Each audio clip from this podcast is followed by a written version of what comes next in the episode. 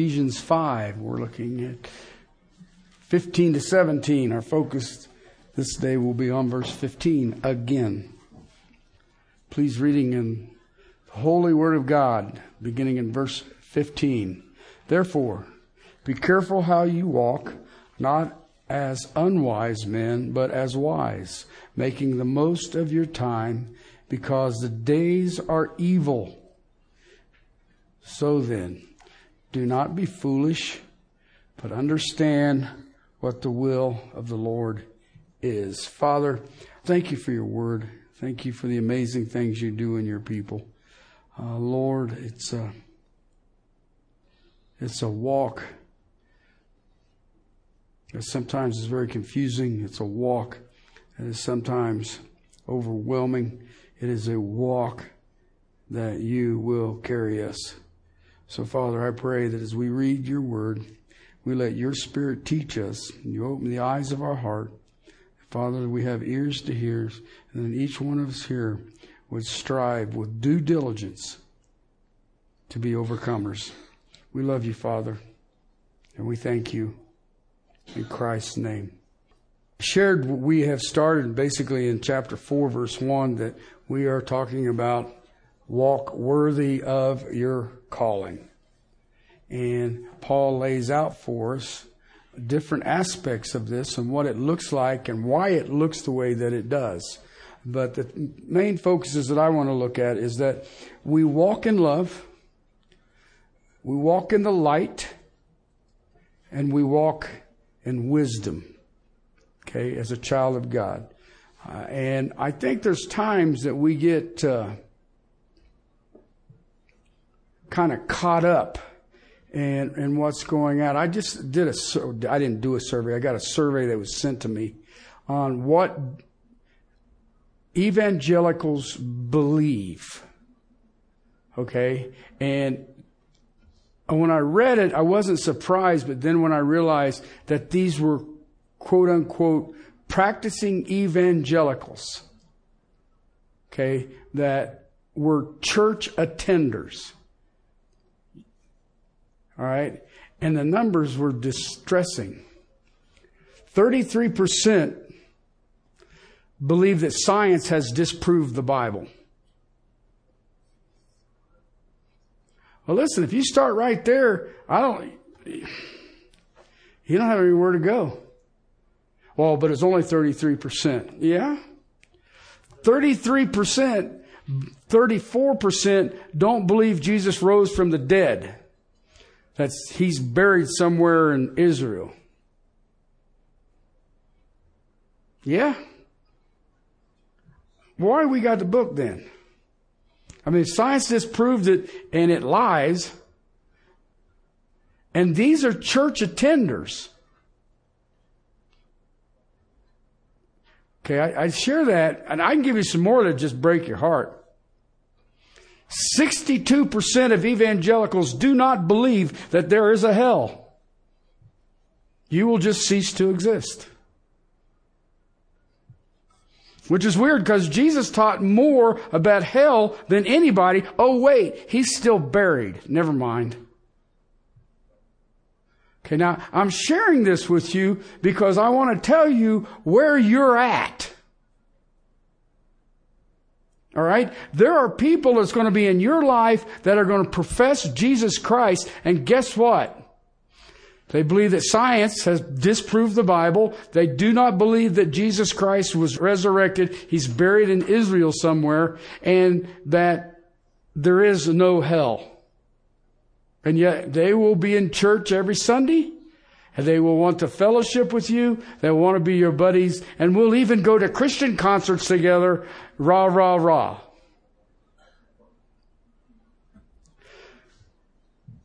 The Apostle Paul is sitting here. And verse fifteen says, therefore, be careful how you walk. Okay? Why? Last week we looked at it. You come out of verse fourteen. Verse fourteen is an invitation to be saved. Wake up. Wake up. Rise from the dead and Christ will shine on you. I shared with you last week that this wisdom, if you lack it, There are three things you can do. One, ask, and it will be given to you abundantly. Two, set under solid teaching. All right. Listen, I know it's teaching. Set under it. Listen. Pray that you hear. Three, study to show yourself approved. Study to show yourself approved.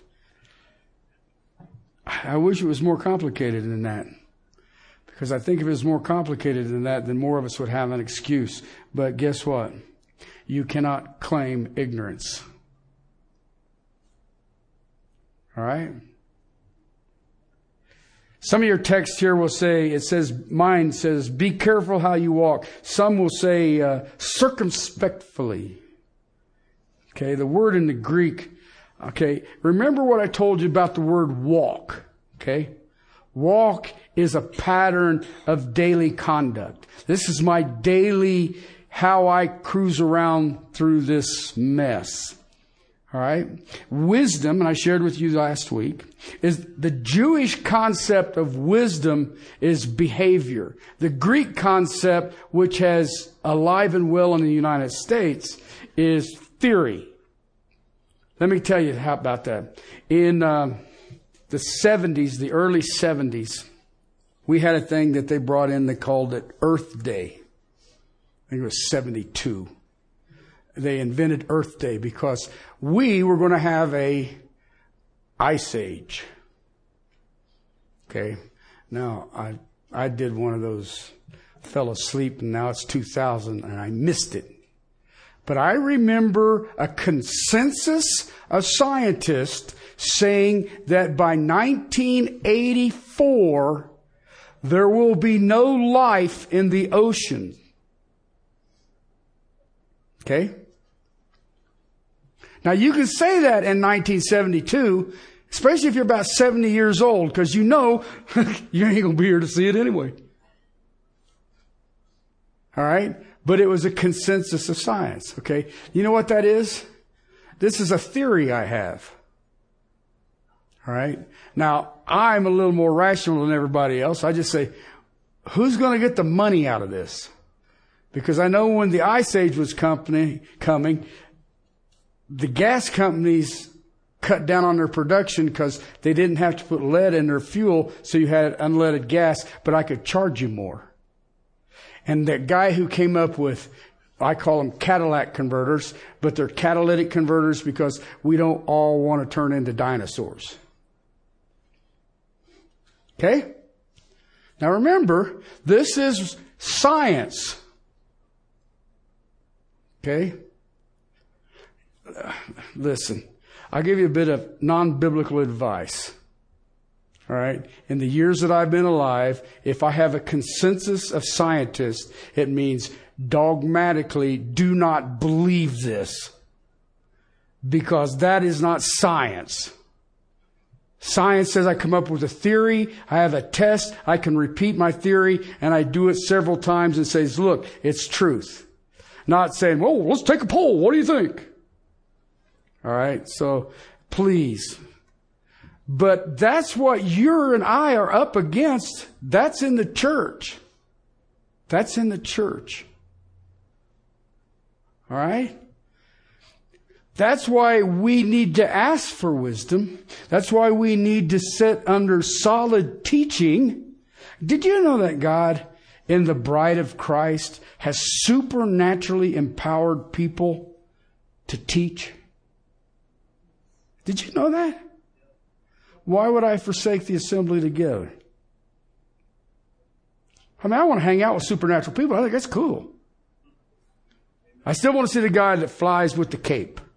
But, but I'll go with the teaching for now. But our daily walk in the Jewish concept is that I see it. You're telling me the earth's going to end, but you keep telling me that. And it keeps plugging along. All right? So you have a theory. I want to see it. I have that Jewish mindset that says, if you have wisdom, you have knowledge, show it to me. Show it to me. It's like the steps out there we're having worked on. I looked at it and I chipped on it and banged on it for a while. And my wisdom said, don't do this. And so my neighbor does it for a living. Yo, man, get over here and do whatever it is you do for a living. It's behavior. But he says here in verse fifteen, be careful. Be careful. It literally, it means to walk exactly. Okay? It, it means to look carefully, side to side. If you've ever ridden a motorcycle in traffic, you know exactly what this word means. Okay? It means... There ain't no daydreaming. You ain't figuring out what song you want to listen to on the radio. You're, you're not doing any. I tell you what, I've got a motorcycle that's got a radio on it. I unplugged it. I don't want the distraction. I want to look to the left. I want to look to the right. I want to look behind me. And I want to look in front of me. I want to look to the left. And I want to keep doing that. Because I know how stupid people are. It's one of the reasons I do not go to Parker. I pulled up into Parker on a bike one time. They're on Main Street, where Main Street and Parker Road is. And it's like ninety-two lanes, right? And I'm sitting there on my motorcycle. And I look around. And I got two cars on this side. I got two cars sitting over there. I got four cars over there. And I got two cars over here. And every single one of these people is on the telephone. And I'm thinking, I'm going to die. But I bet I kick a dent in their fender before I go down. But do you see what I mean? You're always paying attention on a motorcycle. I told my kids, I said, you know what? Every person who gets a driver's license should spend the first four years mandated to ride a motorcycle. Because you don't realize how much you don't pay attention in a car until you've been on a motorcycle. That's what the Apostle Paul's trying to tell me. I want you to walk, but you had better be paying attention. You better be watching behind you. You better be watching beside you, left or right, in front of you, above you, and underneath you.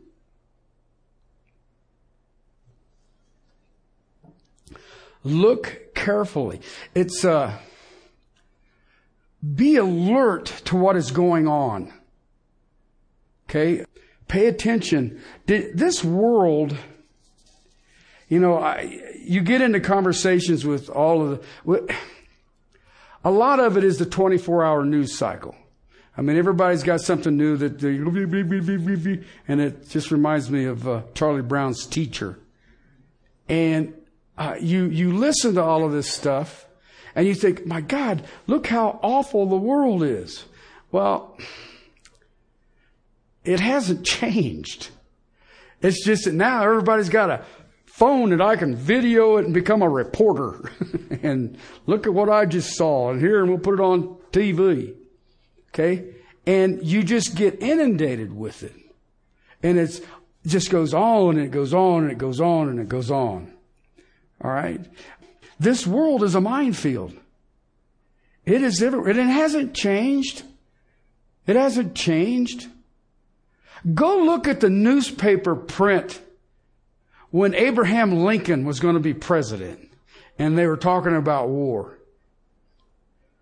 It's the same. It's the same terminology. Well, I just can't believe how rude they are. You should have seen what they were doing to Lincoln. They called him a baboon. What can he know? He's stupid. Oh, wait. They do that to all of them, don't they? See what I'm trying to get at?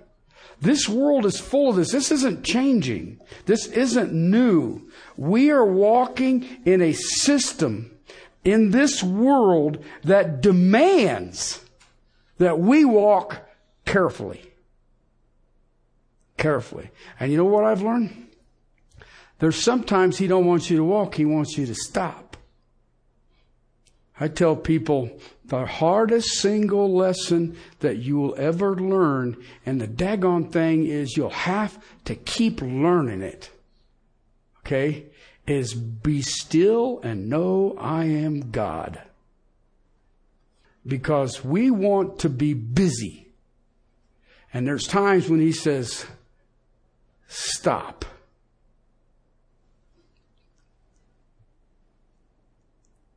We need to walk carefully. Look at the things that are going on in the evangelical community in this country and tell me how many people are cautious. You know what bothers me? There's a spiritual gift out there that I would give anything more people would have or use or utilize. I guess if you ask for wisdom, if you are sitting under solid teaching, and if you're studying to show yourself approved, you may pick up a little more on it. But that gift is discernment. Discernment. I have had situations in my life where I had a You try to, as a pastor, so I have a door open for me. And then you all of a sudden get this feeling that says, you better not go in there. And you back away from it. And people say, well, I thought you were, uh, nah, it's just, something, some bad juju there or something. Okay?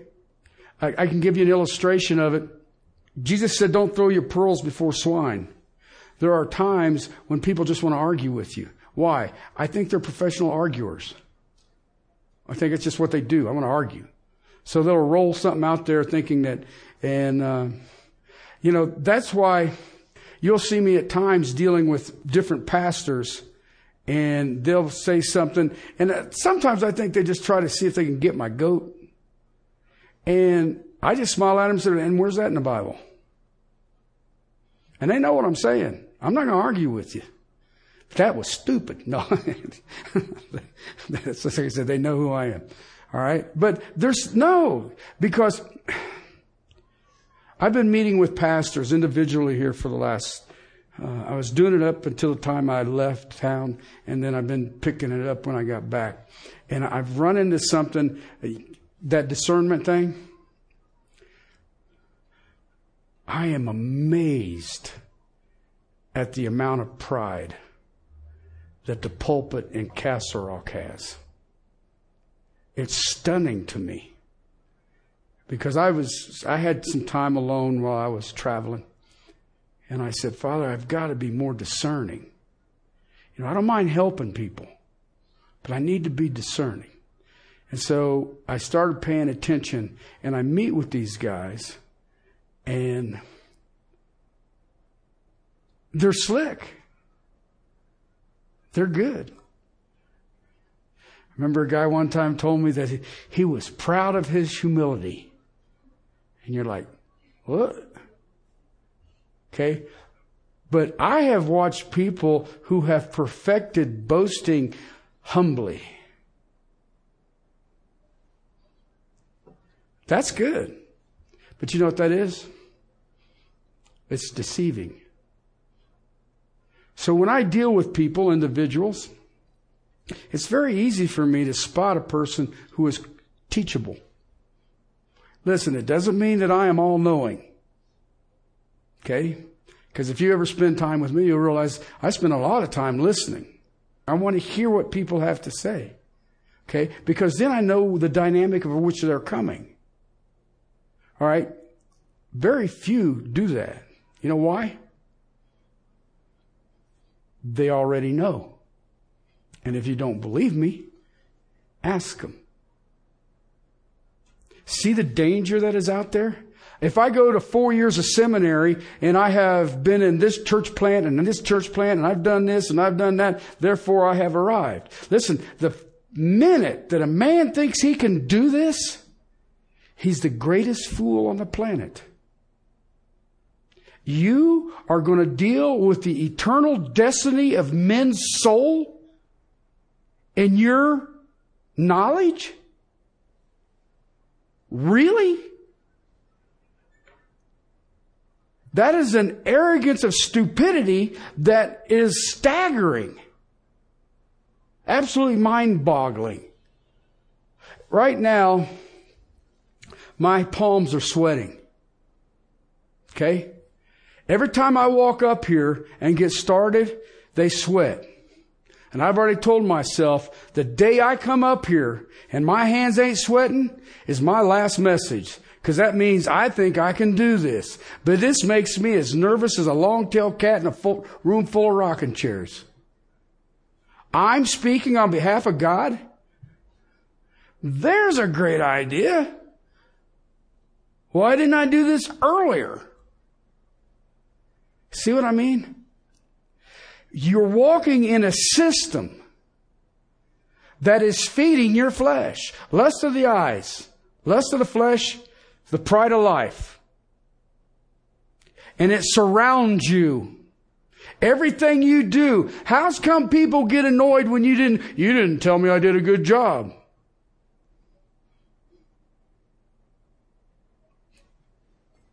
You need that? See what I mean? It's there. It's there. You know, well, you know, look at the talent I have. Where'd you get it? Look at the intellect I have. Where did you get it? See what I mean? And yet you want to take credit for something? That's nuts. That's nuts. The Lord shared this with us, that we need to walk exactly. We need to walk accurately. In Matthew's Gospel, chapter seven, verse thirteen, remember this phrase. Enter the narrow gate. Okay? And there are few that find it. You know what that means? Means there's a bunch looking for it. But it is, the terminology is that it's compressed. It's compressed. So it takes exact to get through it. You can't just skip through the gate. You have to be exact as you go through this thing. And watch. Pay attention. Why? Because there's a wide gate. And there's many on it. Now listen, you gotta understand, he's not, these ain't the people going to the bars and, and, and, and doing all the wild and crazy stuff. The wide gate is the church in some cases. Let people go and they give their time. They smile at you. They give to Christmas giving. They give to the, you know, Samaritan's purse. Amen. Amen, brother. And I'll, you know, I'll help you out here. I'll help you out there. And they have no idea who the Lord Jesus Christ is. Okay. So pay attention. We need to watch out. I'm from uh, Southern Ohio, and uh, I grew up, uh, I had three uncles that had farms and woodlands, other wild and crazy things. And as a young man, you learn early because we didn't have video games and things like that. You, you, you went outside and played. And when it got dark and the lightning bugs were gone, it must be time to go to bed, and you go back to bed. You get up and you hit it again. But we'd run around in the woods, cowboys, Indians. I know you're not allowed to do that anymore, but we did it. That's why we're so corrupt this day. But we did all, we did all, you know, what boys do. But we learned something as a kid. I learned, and you learn it early. Okay. There's this beautiful leafy thing that hangs around on the bottom of the ground. And it's just real pretty. It's got some red tints in it, some purple tints in it, and all the rest of it. It's just awesome. And they call it poison ivy. And you run through it about half a dozen times, and all of a sudden you realize that was not a good plan. And you get calamine lotion on it, and you look like, what the heck happened to you? And they paint you all white and pink and all this other stuff. And you're wanting to itch, and it's just miserable. But you know what? Next time you run out in the woods, you're like, uh-uh, ain't going nowhere near that one. Now that one, after one little thing with that, it's not that bad. Do you guys know what nettles are? They're sneaky. They are so sneaky. Because you can cruise around through them, and then all of a sudden you realize that you just cruised through them. And you are miserable. And they're a lot harder to spot than poison ivy. Okay? But they will, how shall I say it, torment you. Let me tell you something. That is our world. That is what you and I are in. No, I don't have to go looking for it. Listen, you don't have to go outside of the church to run into some nettles. That's our world.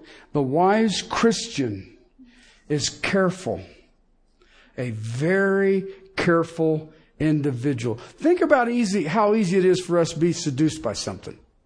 Now listen, I'm not talking about something sexual. I'm talking about, wow, look at that pretty car. It's a pretty car.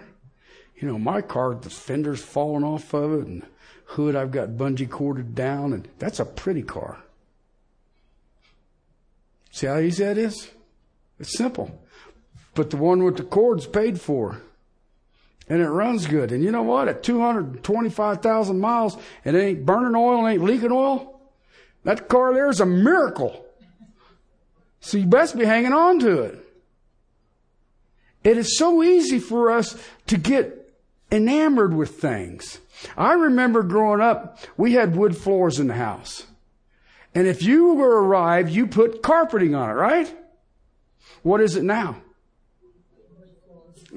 Tear up the carpeting, put wood floors down. Just hang on to that olive carpet and it'll be in fashion in another five years. And everybody say, you are a trendsetter. See, because well, they just dangle things in front of you. Oh, I think that's a good idea. That is the world that you are in. Listen, we are in a dangerous place for Christians. And Christ followers really need to take great care on the course that they're on. And it is based on, see, our lives are based on God's life principles. Yeah, and I can go back through all of these things. Why would I forsake the assembly together? You know, people, what was it? I remember reading somewhere? It says the church is like Noah's Ark. The stink inside would drive you outside if it wasn't such a big storm outside. Okay? And and yet we need to be together to strengthen each other. But yet when we get together, I ain't sharing with you. You don't understand what I'm going through. Guarantee somebody in this church has already been through it or may already be in it. But our pride, I don't want to share that. Why not? Is the burden whipping your butt? Then you might want to get somebody to help you pick it up. That was a hard thing for me as a as a man. I was always so used to doing it myself. And I could always figure it out one way or the other to pull it off. I don't know at what point, fifty or sixty, I said, nah, man, that's stupid. I want to get somebody, either get somebody else to do this, or I'm going to go get a bunch of people to help me do it.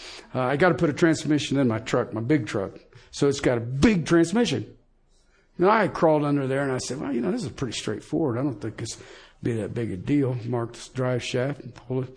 Then I thought there and I said, you're, you're sixty-three years old. You're going to get under this truck with that over your head and you're going to be a rocket scientist and pull that out and put in another one.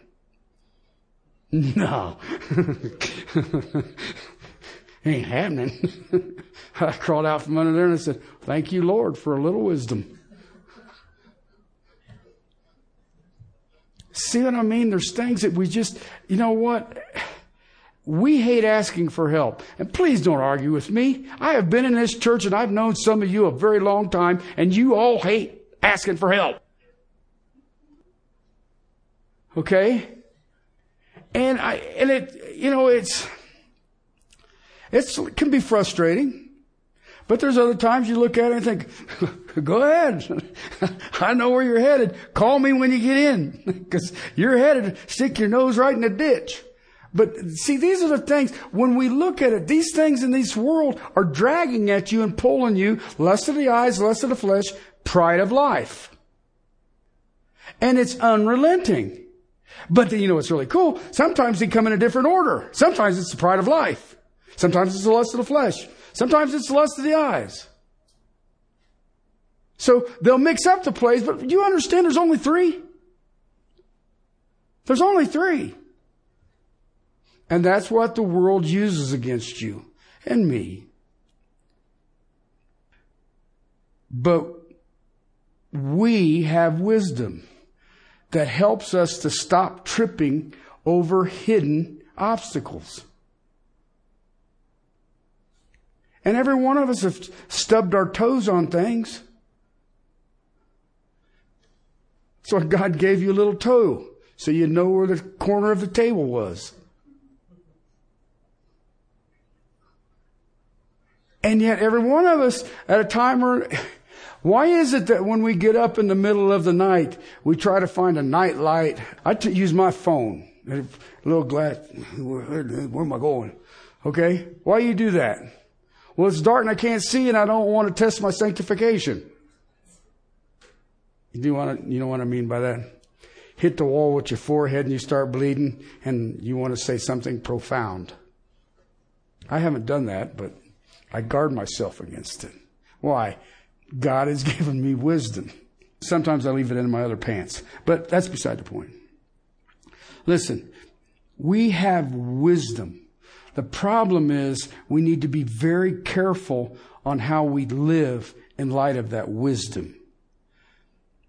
Listen, do you understand that there are people in your life that the only light they're going to see is you?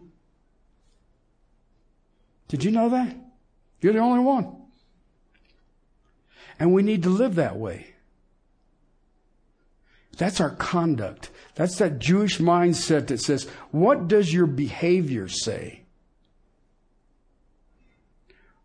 Our walk should match our position. I am a child of the Most High God. Okay, but I'll show you something. This is fascinating. It, every once in a while I'll go off on a rabbit trail, and it's a really cool rabbit trail. And so I share it with you, and here's a rabbit trail. Second Peter chapter one, beginning at verse five. Okay, now for this very reason. Okay, what is this very reason? It, having escaped the corruption that is in the world by lust. For that reason. I've escaped that for that reason. Very good. For this very reason, also apply with all diligence. You know what uh, apply with all diligence means? Work at it. It's got to be something that's focused. It's got to be something that I'm paying attention to. Remember the narrow gate? I need to really focus. I got to be diligent about this. I need to be seeking this every time I think about it. This is it. This I got to do this. All right, with all diligence. What am I going to do?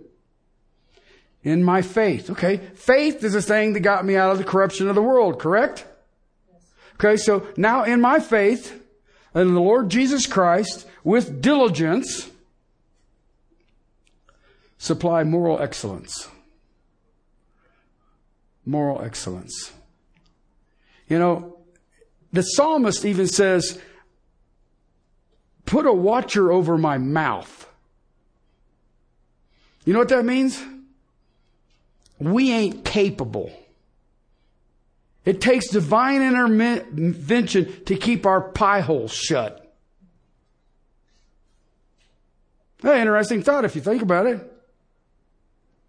Now, I've learned it over years, and I've got people in my sphere of influence that says, not everything that goes between your ears needs to come out your mouth. Okay, and so they always ring to me, and I think that that was the way God put a watcher over what things that I say.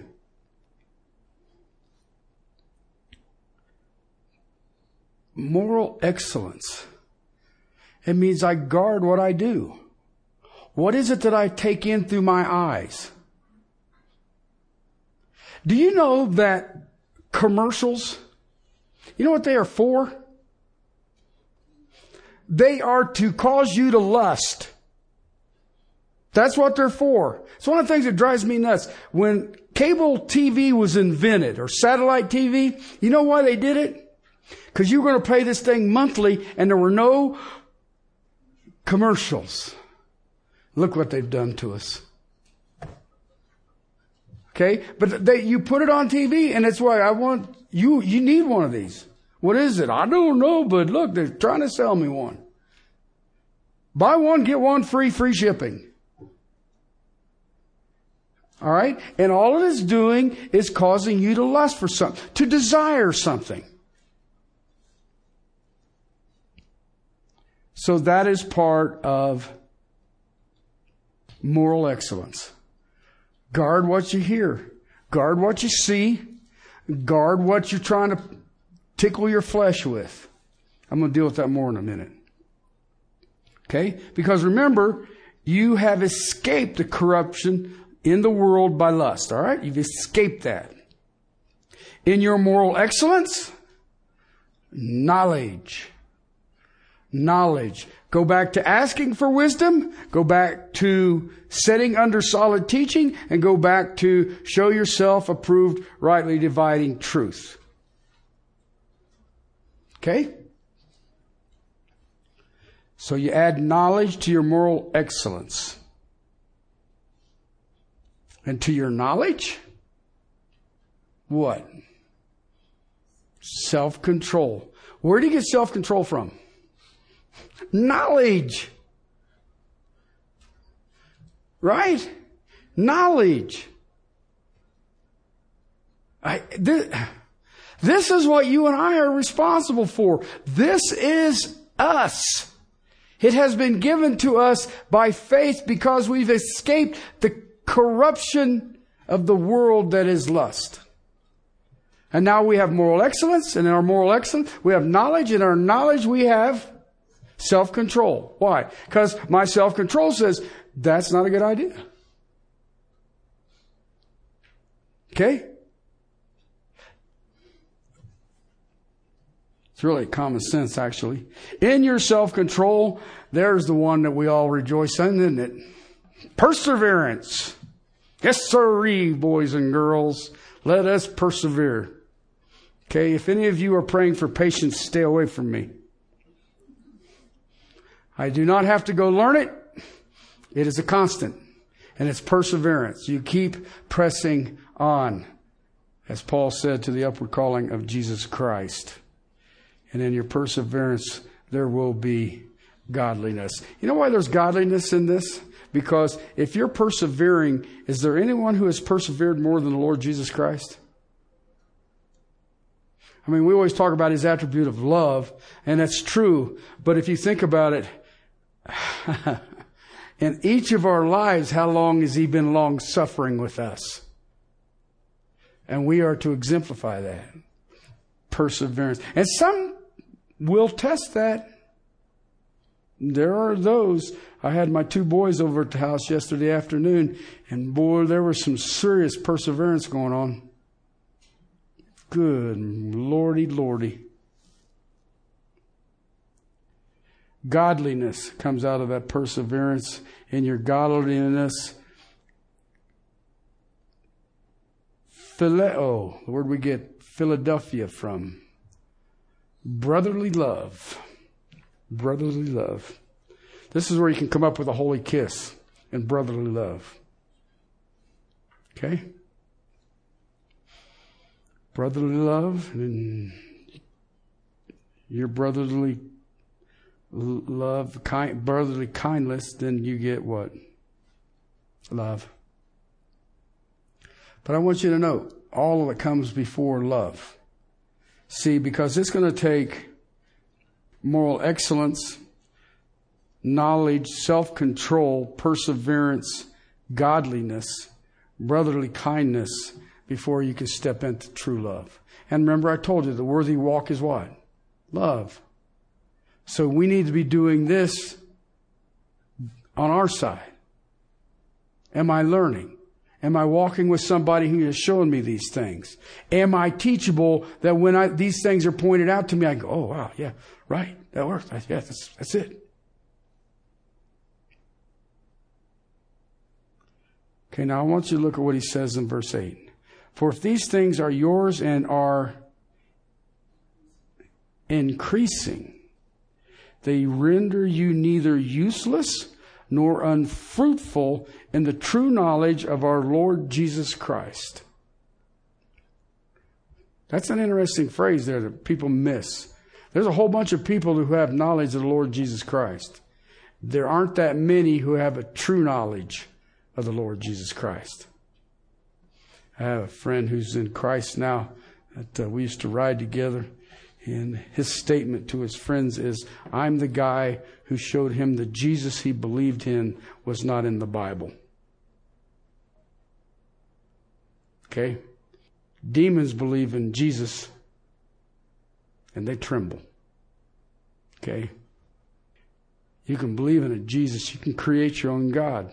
Look around.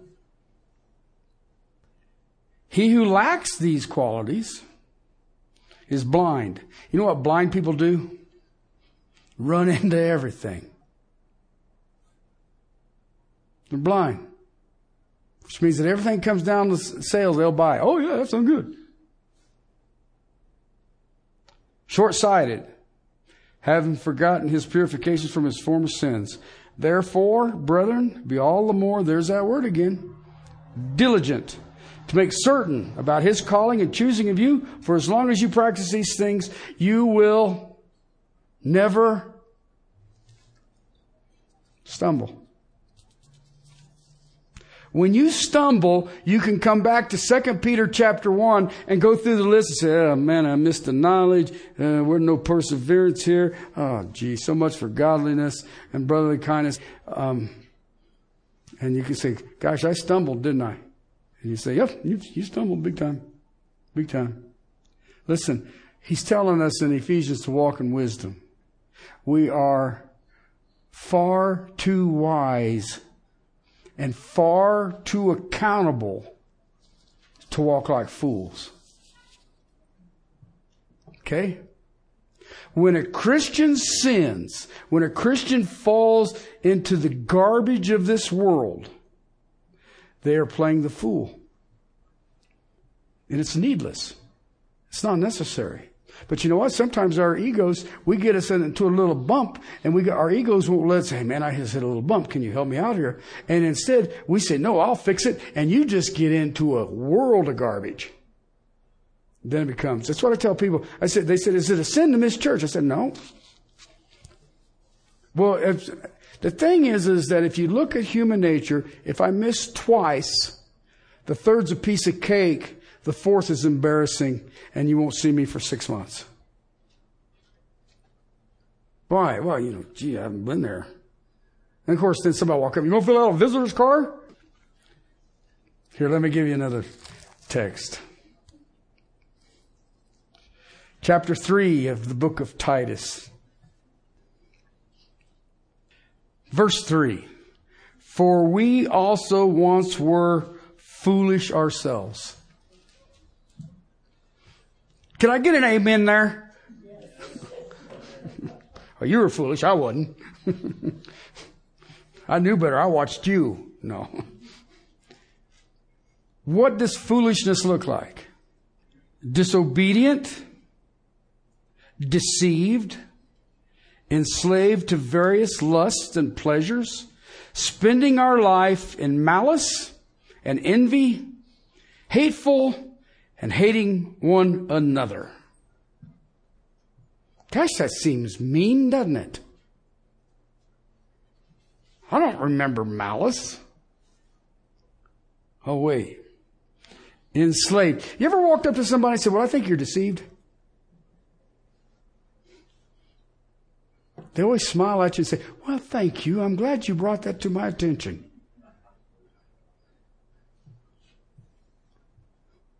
Right? Deceived.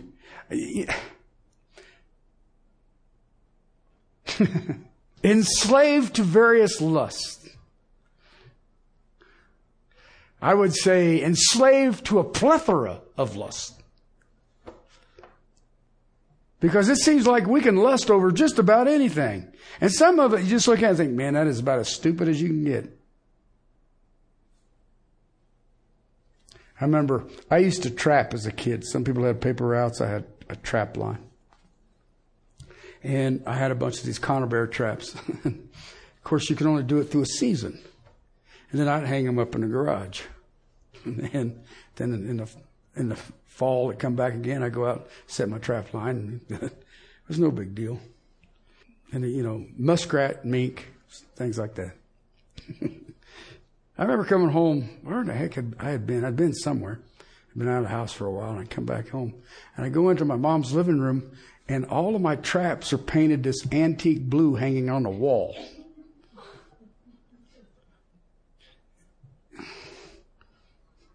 Mom, because uh, at first I thought, well, my mom went out and bought a bunch of traps and painted them antique blue. I said, where'd you get those? She said, they're hanging out there in the garage. She said, those are antiques. And I said, I ain't been dead. I ain't been alive that long. There's no way that can be an antique. Well, those were yours? Well, yeah, they were.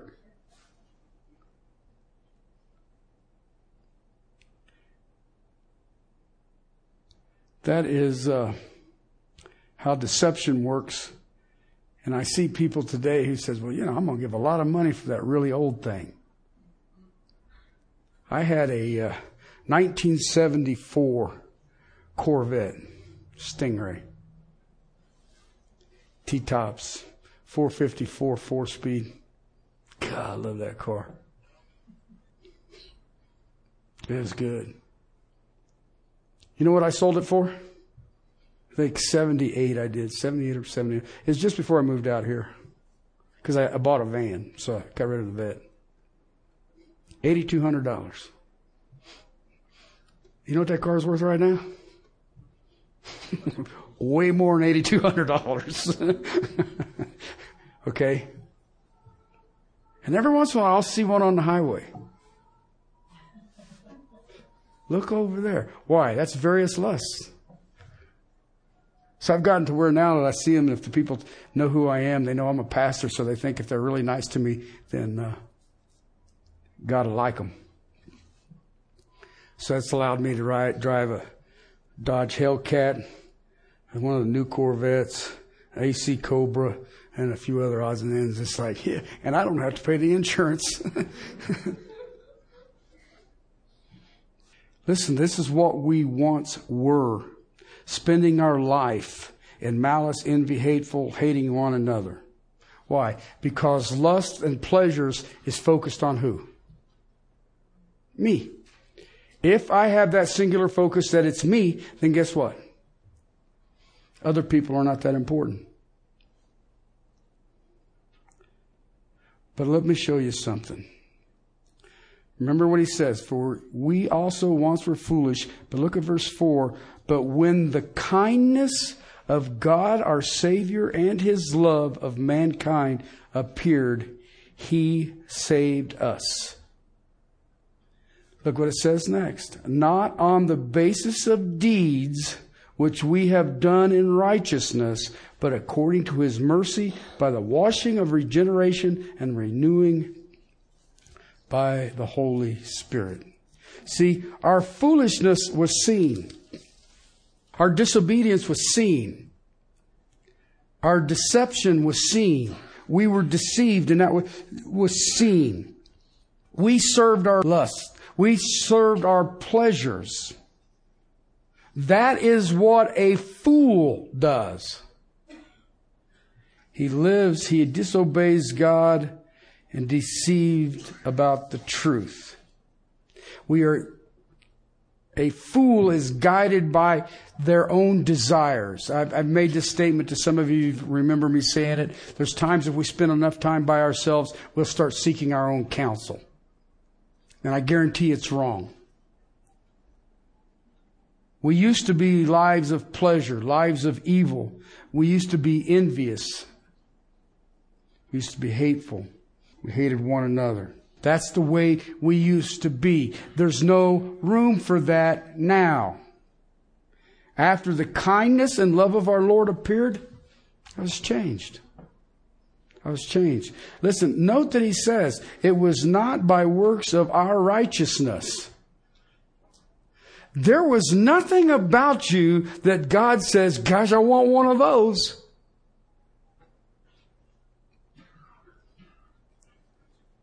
He saved us. And that was the change that he saved us. Regeneration and washed by the Spirit. Justified us freely by his grace. Now listen, there are too many of us sitting in this room right now that don't realize how phantasmagorical that is. Or we've forgotten. Because too many are trying to say, well, these things of the world are really, they're not sin, so how bad can it be? Because you just had to debate it means it's sin. And you have deceived yourself. You were once foolish. Do you understand that? And it, you know, people say, well, you know, I wasn't that bad. That's how foolish you were. That you thought you weren't that bad. Those who believe, as Titus has told us, we need to be careful. Maintain our good works. See, salvation, the transformation demands that we care for our lives. Okay, it doesn't mean I'm trying to add years to it. It means I need to take care of the walk of this earthen vessel. Now, I want you to understand how I just said that. I am not here to take care of the walk of your earthen vessel. That is your job. Okay? You have a precious treasure poured inside of your vessel. Okay? The same treasure that I've got. Now, to me, that's phantasmagorical. Okay? We should all act that way. We should all act that way.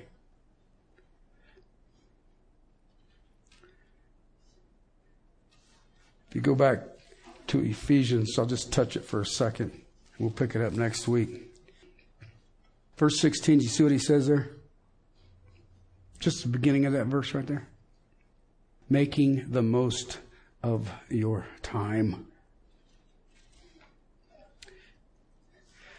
We need to avoid the foolishness. Why? There's no excuse. You can't say, well, it was that person I married. Or, well, it was that job I was in. Or, well, you don't understand that goofy neighbor I've got. It wasn't... No, you ain't got no excuse. None, none, zero, zip. Nada. Christians to lower themselves to that standard again, you lowered yourself to a fool. We are wise. Why would we play the fool? Why, you know, it's kind of like, you ever watch those um, medieval movies? Where you got the king and the queen and, and and the heirs and prince and princesses. And then you got the court jester, the idiot, the court idiot. You have been placed in the throne. Why would you want to act like the court idiot?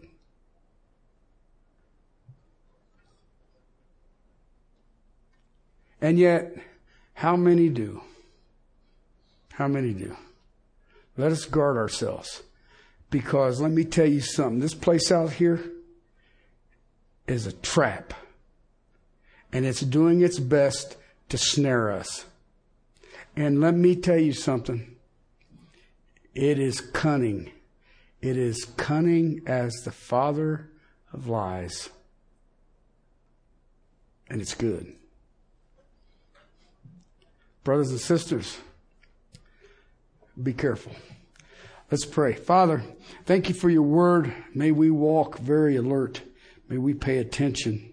May we understand that the world is not our friend.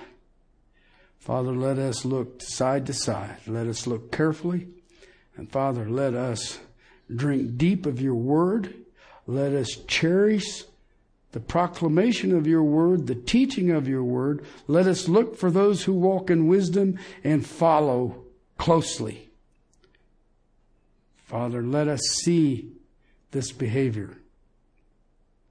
Let us hunger for this behavior, because we have been regenerated and washed with the Spirit. In Christ, in Christ alone. Amen.